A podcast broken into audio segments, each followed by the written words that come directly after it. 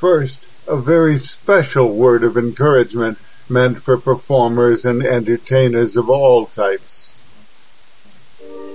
Why?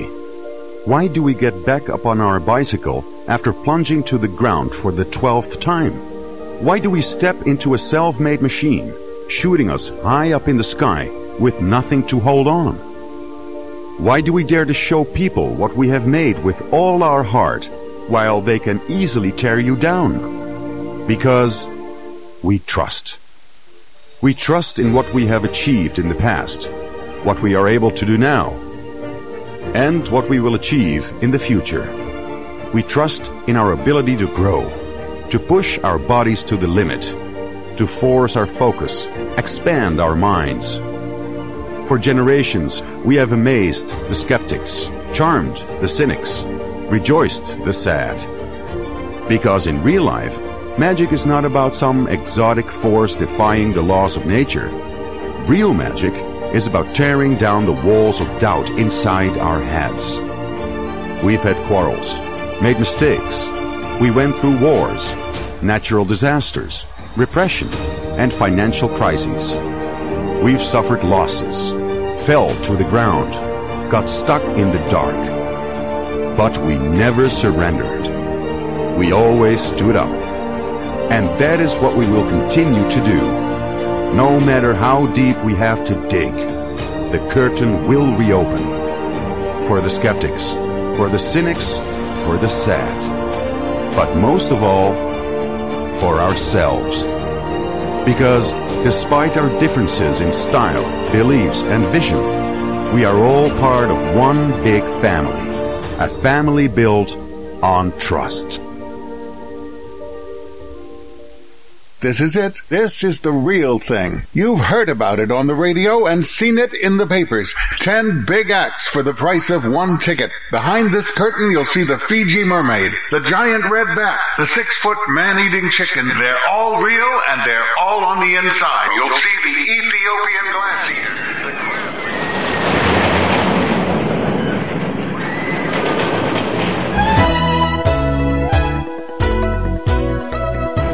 Come on, folks, what are you waiting for? Admission is free to Ballycast, the podcast of the carnival, sideshow, and variety arts. You're just in time. We're going to have a free show. We're going to bring out the strange people, the weird people. Here they come now. Watch the doorway. You'll see what they do. You'll hear what they talk about. They're all alive on the inside. Get your ticket and come in. Ballycast presents news and interviews with performers and showmen. Some important words of warning. This podcast is not family friendly. I'm not even thinking about it. So listen at your own risk. The performances and stunts described are not safe, even for experienced performers. Never attempt them without the direct supervision of someone who already performs them. Please use your common sense. And if you don't have any, stop listening now. Here's your host, Wayne Kaiser. Welcome to Ballycast, episode 143. Ballycast is brought to you free by Blue Ridge Entertainment, publisher of books, CDs, DVDs, and more for showmen, performers, and fans of the sideshow, carnival, and variety arts.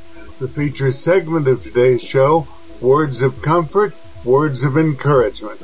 You've earned them, and you deserve them. Also, Coney Island. Gay Coney Island.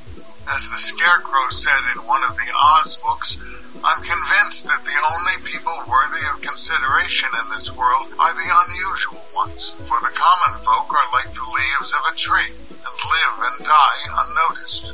Also, news and much more. From the pen of Edgar Allan Poe, it's Ballycast. Here we go. Keep your hands and arms inside the car and remain seated until the ride comes to a complete stop.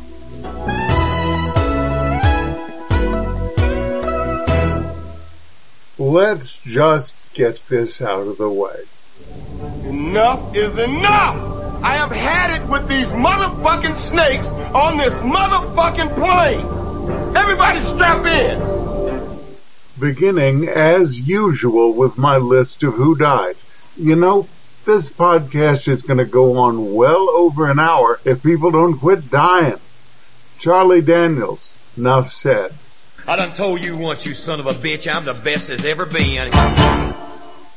Composer Ennio Morricone died at age 91 in July.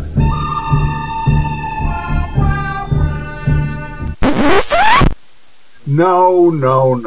I know that's the easy example, but there was so much more. Here are just a few of my favorites.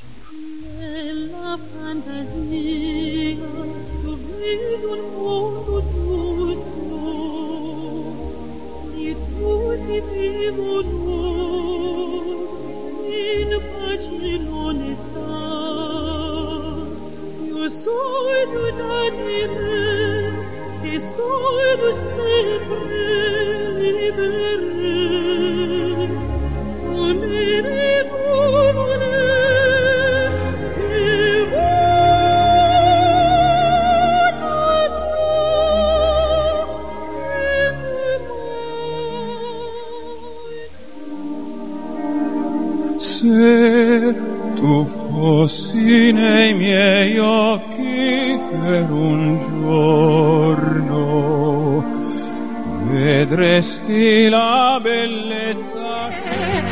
Metti una sera come ogni sera che siamo a cena noi due soltanto. I missed mentioning Dame Vera Lynn. She died June 20th at age 103. She kept Britain's chin up during the horrifying days of the Blitz in World War II. In September 2009, at the age of 92, she became the oldest living artist to make it to number one in the British album chart. And though she didn't sing in public anymore in her very last days, she collaborated with her fellow British theater professionals to keep their chin up very recently. It's Dame Vera Lynn here, and I would like to send my love and best wishes to everyone in the theater industry. We'll meet again, don't know where. Don't know when, but I know we'll meet again some sunny day. Keep smiling through, just like you always do, till the blue skies drive the dark clouds far away. So won't you please say hello to the folks that I know. Tell them we won't be long. They'll be happy to know that as you saw us go, we were singing this song, Lord. We'll meet again, don't know where, don't know.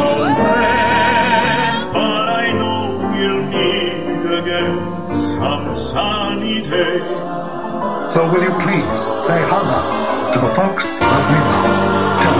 Tell them we won't be long. We'll meet again. Don't know when. Don't know when. But I know we'll meet again some sunny day.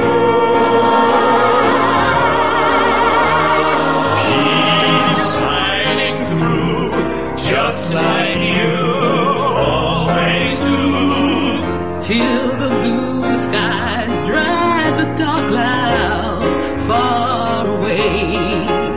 So will you please say hello to the folks that we know?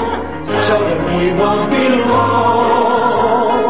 alone. They'll be happy to know that as you saw us go, we were singing this song.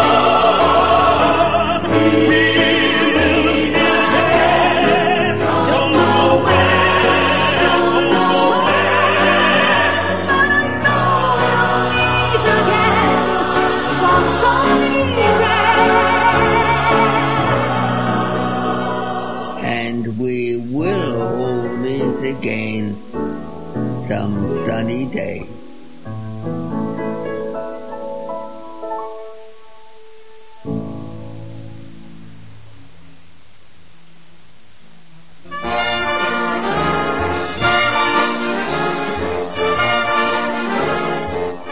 Marvin Roy, the magician known as Mr. Electric, died July 1st. He was 95. Very popular through the 50s, 60s, 70s, and 80s, he and his wife Carol toured for years with Liberace, performed on TV on the Ed Sullivan Show and the Hollywood Palace, and in Las Vegas. They appeared all over the world in an amazing silent act, pulling lit light bulbs from the most impossible places, including strings of lit light bulbs many feet long from his mouth. Electrifying, but now gone.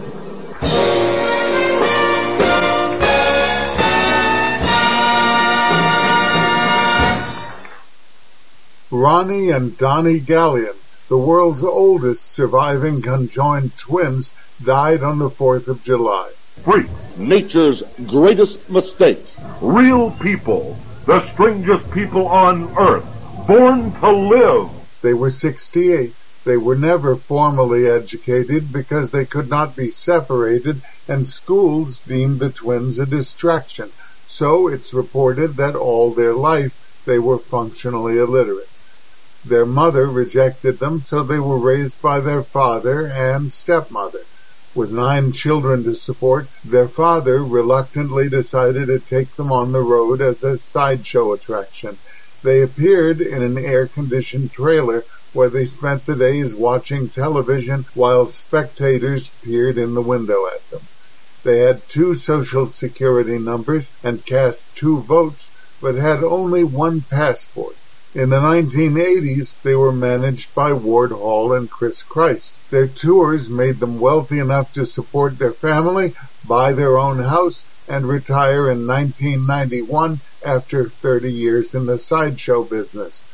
Ronnie and Donnie had mostly pleasant memories of life in the sideshow and didn't feel in any way exploited, but were happy to have retired from show business for good.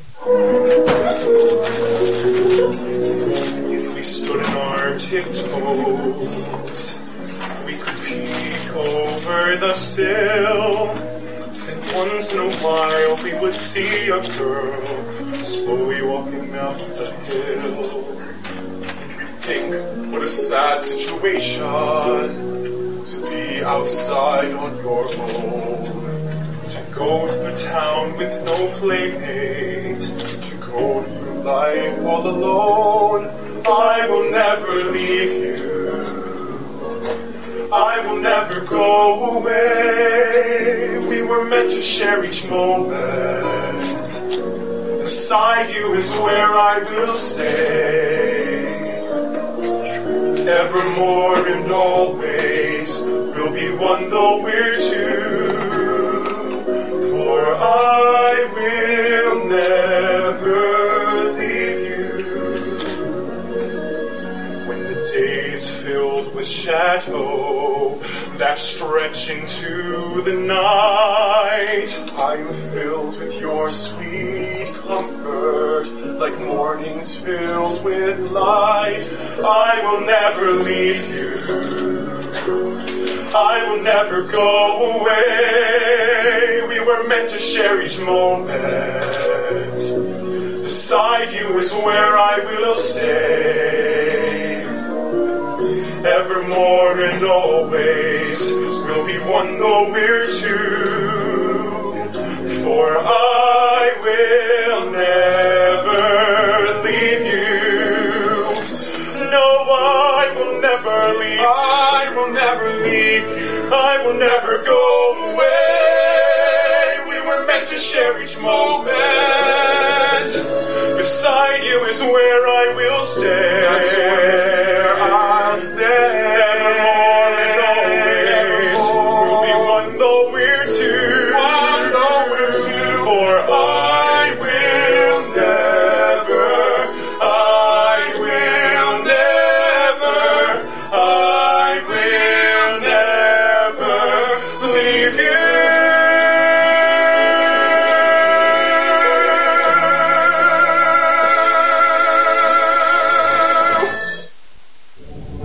Enough is enough! Recommendations.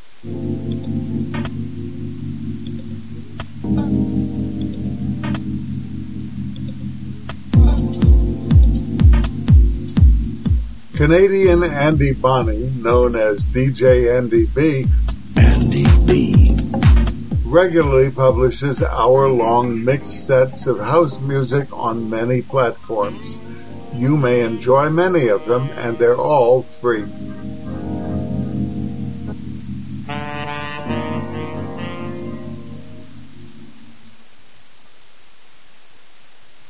Check out QI, short for Quite Interesting, a season for each letter of the alphabet, once hosted by Stephen Fry and now by Sandy Toxvig. The show is one of those British quiz shows where the questions are written by volunteers they call elves, the scoring is enigmatic, and no prizes are won, but the road to the end is hugely entertaining. Many episodes are now on YouTube. Our winner today, well, I'm not surprised with 3 points because it was an excellent contribution. The audience! It's one of the reasons I don't watch American TV. Ballycast is proudly brought to you free because I want to tell you about my growing catalog of books, DVDs, CDs, and more for performers and fans of the circus and sideshow. They're all online at goodmagic.com, including rare audio of sideshows from the past and detailed plans and instructions for classic acts you can add to your performances today. Please take a moment to visit goodmagic.com. I think you'll be excited by what you find.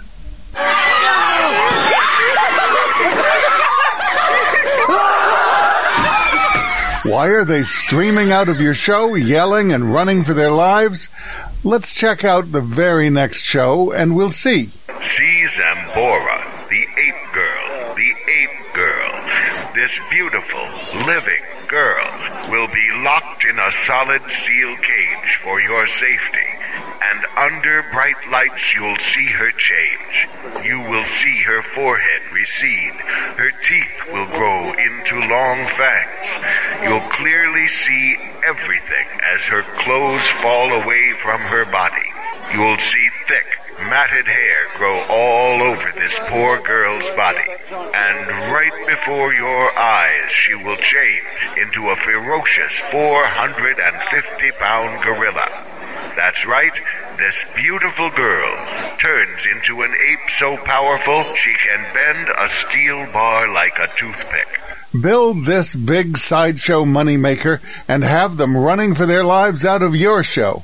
The plans, drawn by sideshow legend Aaron Brill in the 1960s, are available for just $6 on goodmagic.com. Get back! Get back, Zambora! Get out, Jason!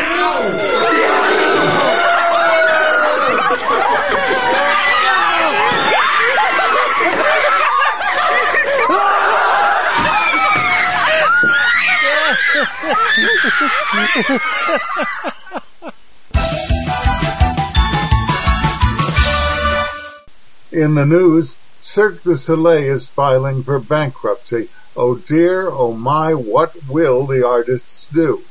But the Montreal Gazette reports that Cirque's creditors formally offered to acquire it 2 weeks ago, a deal that would include no layoffs, no government handouts, and would ensure that the famously Canadian organization would remain in Canada. The creditors believe that the three current owners, who include an American company and a Chinese company, were taking the offer seriously. But instead, the Cirque Board of Directors blindsided the creditors group, filing for bankruptcy protection, including protection for the stake of the current owners, permanently firing 3,480 employees and taking a $200 million loan from the Quebec government. Frankly, Cirque du Soleil's artists are wonderful, but the more I learn about the organization, the less I like it. Knock for all you can, monkey boy! Maybe I'm an alarmist, but accusations. Accusations everywhere, aimed at people you'd never expect from totally unexpected accusers. When will one come at you? Even if no shot comes across your bow today, the likelihood is increasing that one day you will need proof of what you heard or saw or what happened in your presence. It may be a little bulky to wear a body cam, like the police are supposed to wear and keep turned on and not disable or smear the lens, but if the need comes, they're not expensive. Even cheaper is an MP3 player. Most will also record audio and have plenty of battery to record for hours and hours, and they store that audio on removable memory cards. Some legal issues to remember. Most states require the consent of only one party to the recording of events. A few require the consent of both parties. It should be noted that in many states, consent requirements only apply in situations where the parties have a reasonable expectation of privacy.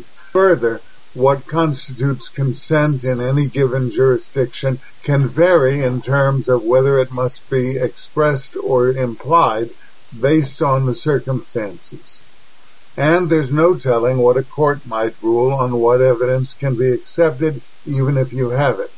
But in strictly practical terms, just having such evidence may be enough to head off any accusation, for you and for those you were with at the time. I know if I was a teacher conferring with underage students behind closed doors, I would want to at least post a sign mentioning the fact on my office door. Stickers and signs are available cheap on Amazon. Whatever recording method you choose should be always on, and the recordings archived to your computer daily without fail. Then, keep them as long as you may need them. How long is that? Who knows? You never know when you'll need it until you actually need it. If recent events are any indication, people have been denied employment for propositioning someone 10 years ago, or for statements they made 20 years ago, or for the photos in their high school yearbook 30 years ago. There's no telling how long is long enough. There's a link on the podcast webpage at ballycast.com to a general summary of each state's laws. And now, on with the show. Artists are not okay right now. Broadway is closed until 2021. Feld, what's left of it, laid off 90% of its workforce permanently. Cruise ship performers are out of work. Theme park performers have no idea when they'll be recalled, and performing arts organizations of all kinds are trying to figure out how to keep going. And this economy hasn't seen even close to the worst of what's to come. In the Great Depression, you know, the one back in the 1930s, many people could not afford the price of a theater ticket, and actors had trouble finding employment, kinda like now, and farmers were stuck with crops they couldn't sell or truck to market, kinda like now. And that was when Robert Porterfield brought 30 of his fellow actors to Abingdon, Virginia in 1933 to work and to perform, bartering their labor for food. They created the Barter Theater, inviting the local people to attend and pay for their tickets with farm goods. Porterfield said, "With vegetables that you cannot sell, you can buy a good laugh." Or, as some have called it, trading hams for Hamlet. The actors broadened their skills, working on scenery, gathering props, and working in the cafeteria at the Barter Inn, where members of the troupe boarded. Since 1946, the Barter Theater has been the State Theater of Virginia. It's now a respected, year-round resident equity theater, starting place for the careers of Gregory Peck, Ernest Borgnine, Patricia Neal, Ned Beatty, Hume Cronin, and many others, like actress Elizabeth Wilson. I've been in about, 30 movies, starting with The Graduate. Do you remember The Graduate with Dustin Hoffman? Well, I played his mother, and I was in The Addams Family, and The Barter was one of the reasons that I was able to keep going. I knew that if I couldn't get work, if I couldn't do something, all I had to do was pick up the phone and call Mr. Porterfield. But when I would call him and say, I'm free now, I would like to come down to Virginia, is there any way I could come? He would say, come on down, honey. From the beginning, touring companies did one-night stands in towns throughout Virginia, Kentucky, Tennessee, and North Carolina. And unlike the easily censored Depression-era Federal Theater Project, Barter Theater didn't take a penny of government money. It was and still is a private enterprise. Today, Barter Theater keeps the original name but doesn't trade food for tickets anymore, except on special days when the food is donated to local food banks. And now they've had another crazy idea. Instead of trying to survive with socially distanced, half-full houses, this summer they've begun playing shows on a stage at the front of the local Moonlight Drive-In Theater, where the performance can be watched from the cars and heard on the in-car speakers while it is simulcast to the big screen. Do you have any more crazy ideas? Let's start off with this idea. The future of the performing arts is probably, largely, digital. Other performing groups have had similar ideas. I'm beginning to like that. Another path for the performing arts takes events out of the four walls and padded seats of a theater. The McLean Community Center's director of youth theater programs felt that there just had to be another way to make art that wasn't over Zoom or some kind of other virtual in-front-of-a-screen type technology. They're trying drive-through drama, where audience members will navigate 10 stations spread across the community center's parking lot from the safety of their cars. Each scene features an actor performing a 2-minute monologue as their role in the narrative. The new play was crafted to accommodate socially distanced performers. The young actors were cast from video auditions. This particular play, titled Small Change, opens with a student writing the words, "Make a small change," on a dollar bill, then tracks that bill's path in and out of various characters' lives, threading their stories into one overarching tapestry, connecting people that don't even have to meet each other, that don't even know that the others exist, connected by this dollar bill and the small changes they make. For each night of the production, audience members can prepay by the carload online and sign up to enter 4 cars every 15 minutes, beginning at 6 p.m. and ending at 8 p.m. So each actor will perform his or her monologue as many as 32 times per night. Audience members will be asked to stay in their vehicles and are encouraged to wear masks. The actors will be positioned at least 6 feet away from the vehicles. If the performance is run well, 6 performances over 2 weekends, it is hoped that other theater makers will want to refine the concept and put their spin on it. I remember a performance of Henry V that happened from place to place all over the grounds of a 10-acre estate. If you were nimble, you'd catch every word, but maybe you'd miss parts of a scene as you gathered in the midst of the band of brothers or peered up a wall to see Henry shout, "Once more unto the breach! Dear friends, once more, or close the wall up with our English dead!"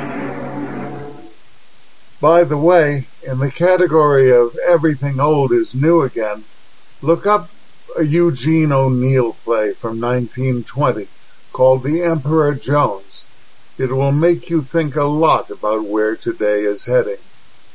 A YouTube video embedded on the podcast webpage gives a very good history of Coney Island. The fire continued throughout the early morning, and by sunrise, Dreamland was gone. We find Coney Island 20 years later, in the early 1930s, during the height of the Great Depression. All of our previous characters have passed. George Tillieu from pneumonia in 1914. Frederick Thompson from Bright's disease in 1919, Captain Paul Boyton from pneumonia in 1924, William Reynolds from heart disease in 1931, Captain Jack Bonavita from a polar bear in 1917. Steeplechase and Luna Park are still operating, but their glory days are behind them.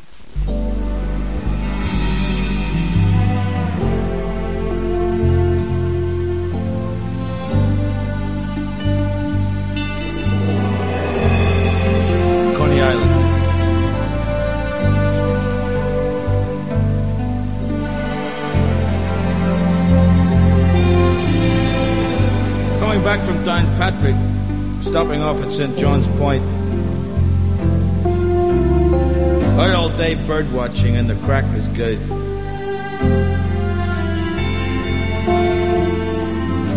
Stopped off at Strangford Lock early in the morning. Drove through Shigley, taking pictures and on to Killaloe. Stopping for Sunday papers at the Lacal district. Just before Coney Island.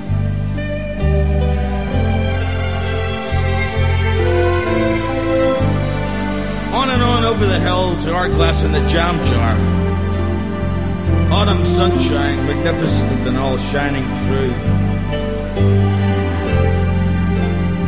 Stop off at Hourglass for a couple of jars of mussels and some potted herrings in case we get famished before dinner.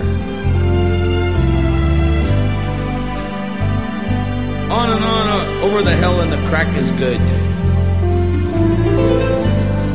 Heading towards Coney Island.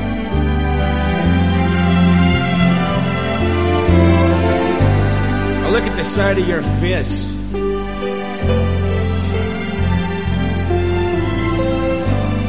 As the sunlight comes streaming through the window in the autumn sunshine.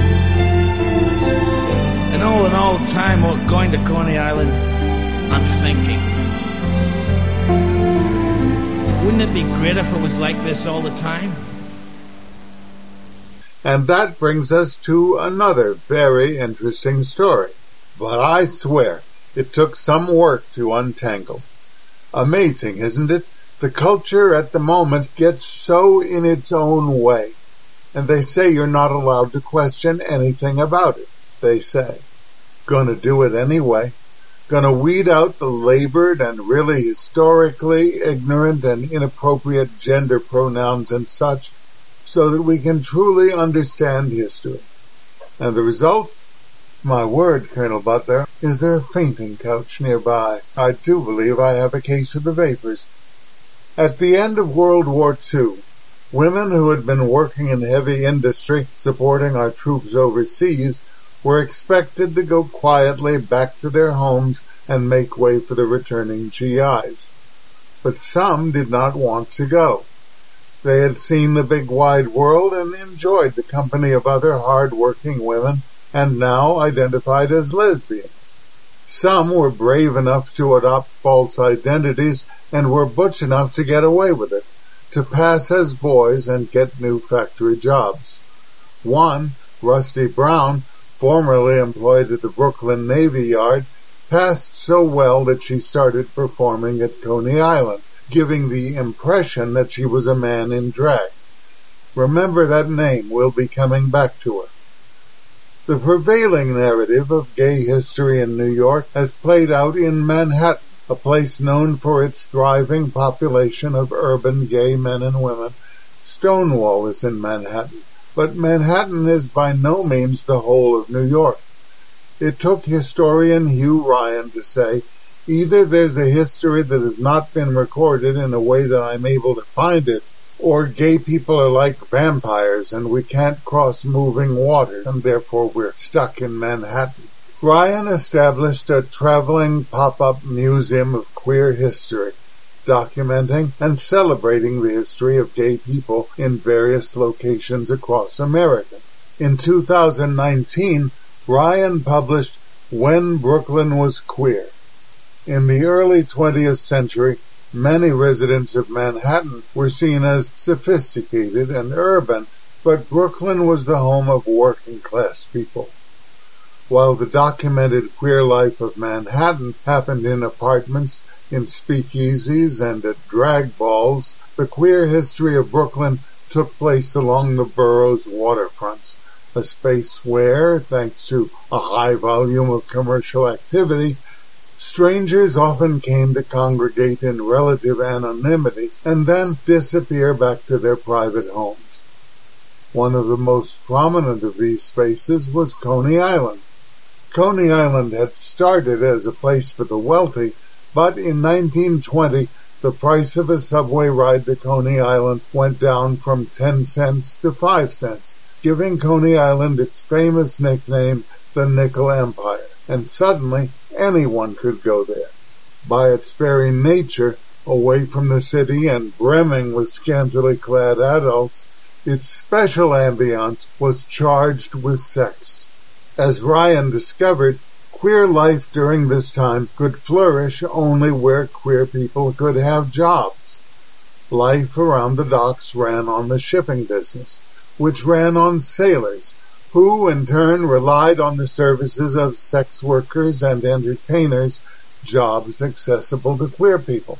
In 1942, the Brooklyn Navy Yard began hiring women to work in industrial jobs, such as the one held by Rusty Brown before her stint in drag. Women were hired by the shipyards to work as welders, where they formed a tight-knit group with heavy trousers and hair shorn against the flames of welding torches. On their days off, the women would go to Coney Island. At the end of the war, the women were expected to relinquish their jobs to make way for returning soldiers, but many did not relinquish their taste for the freedom they found at the beaches and in the bathhouses of Coney Island. Coney Island's early affiliation with the circus and sideshow also made it queer in its own unique way.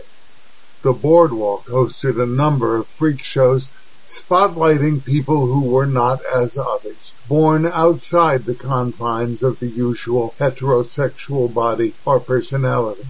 As the Scarecrow said in one of the Oz books, "I'm convinced that the only people worthy of consideration in this world are the unusual ones, for the common folk are like the leaves of a tree, and live and die unnoticed." In the Coney Island sideshows were gender nonconforming people, intersex people, and people who explicitly played with gender identity in their acts, including those who claimed to be half woman, half man. Bearded ladies were common. Bearded women of color were often labeled missing links, neither fully human nor ape. Many performers who bent gender norms were not queer and did not see themselves in any way connected to queer people, but the way they presented themselves helped them discover that sheer queerness was easy to establish, easy for others to understand, and easy to sell. So, to get back to our main character, Rusty Brown made the most of the new possibilities on Coney.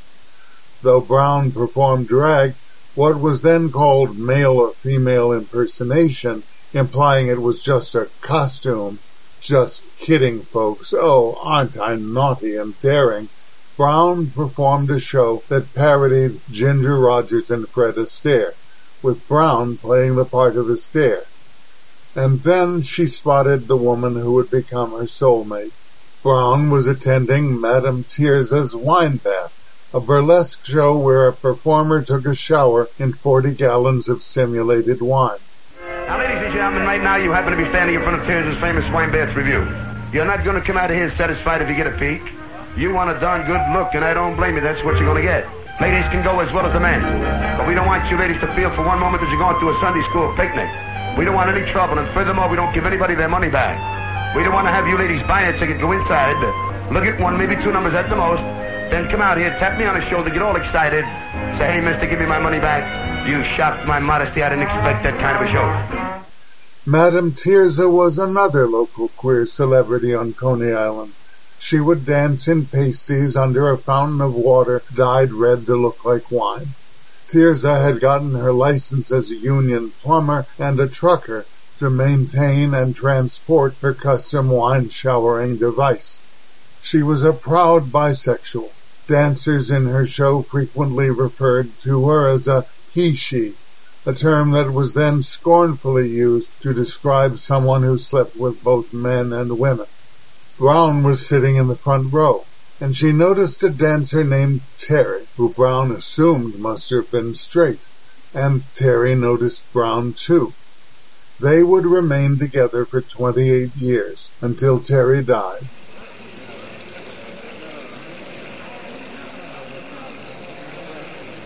Another of Coney Island's queer hotspots were its bathhouses. At the time, it was illegal for anyone to wear a bathing suit on the streets of New York, so most people rented their suits from the bathhouses. so everyone changed clothes in the same place. There were men naked with other men, and women naked with other women, Ryan said. And anywhere you create those spaces, you see gay sex.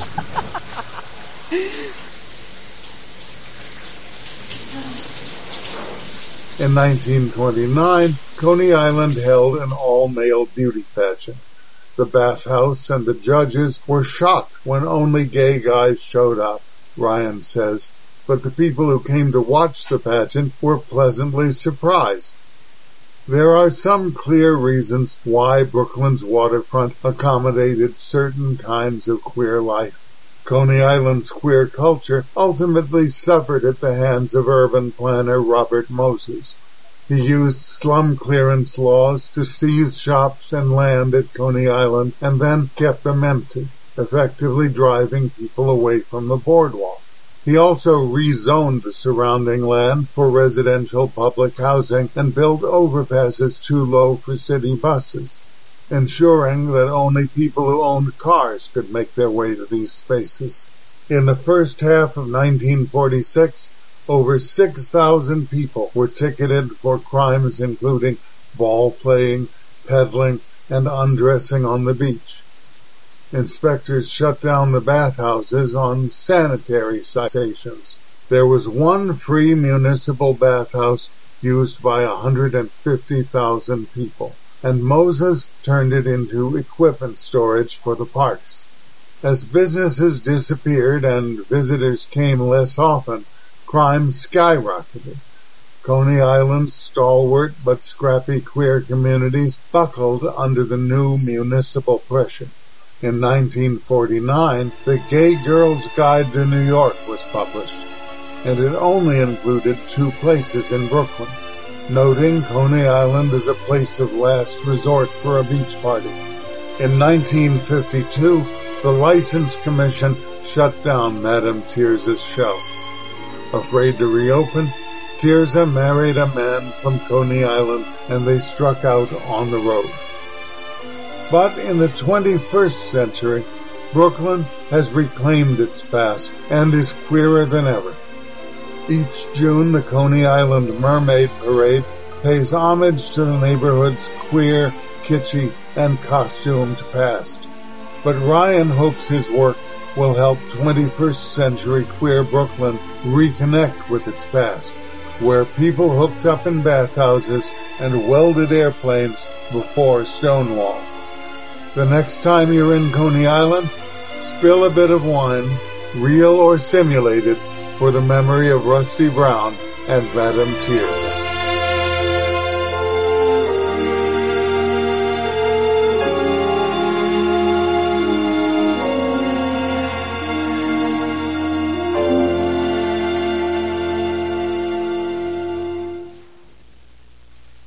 The sickening thud of the headsman's axe, the deadly hum and sizzle of the electric chair, the rush and slither as crocodiles swarm over their tied-down victim.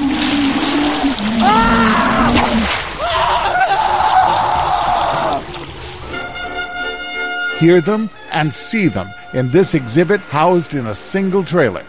Brill's plan for an exhibit of 14 historical methods of execution, a self-contained walk-through horror show that can be built economically and worked easily by one person. The side of the trailer can be your own prominent weatherproof banner. 11 pages of drawings and detailed descriptions on paper for just $7, or a PDF file emailed to you for just $4. The link is on the podcast page. Order it now from goodmagic.com.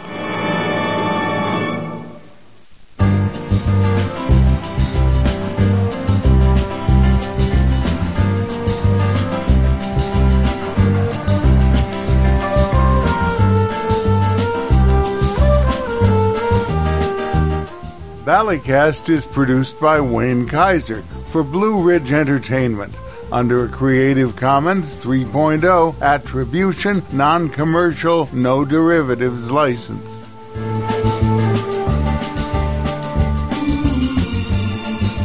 That means you can keep it Copy it, share it with a friend, just tell them where it came from, don't change it, and don't sell it.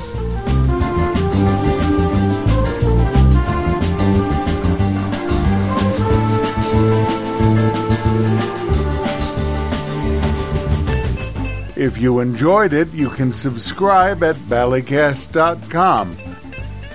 And please also see our web sales and support site, goodmagic.com.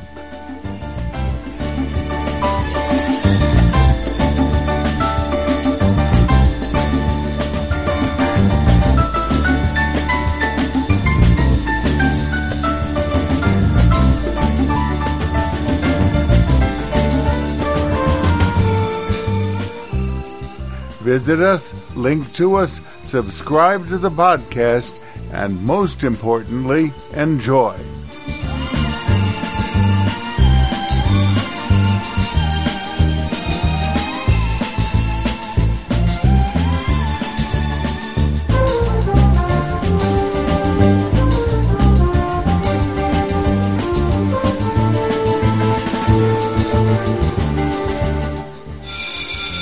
Thanks for riding. Please exit to your left.